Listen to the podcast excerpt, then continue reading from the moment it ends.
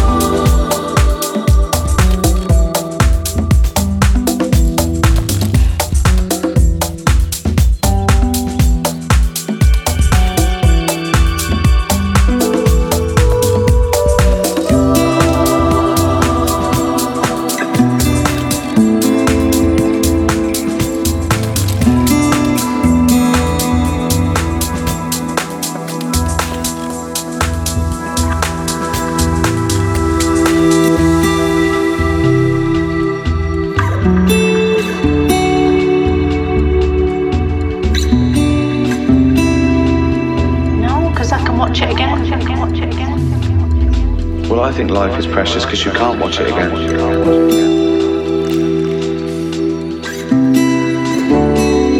I mean, you can believe in an afterlife if that makes you feel bad. But once you realize you're not going to be around forever, one day you're.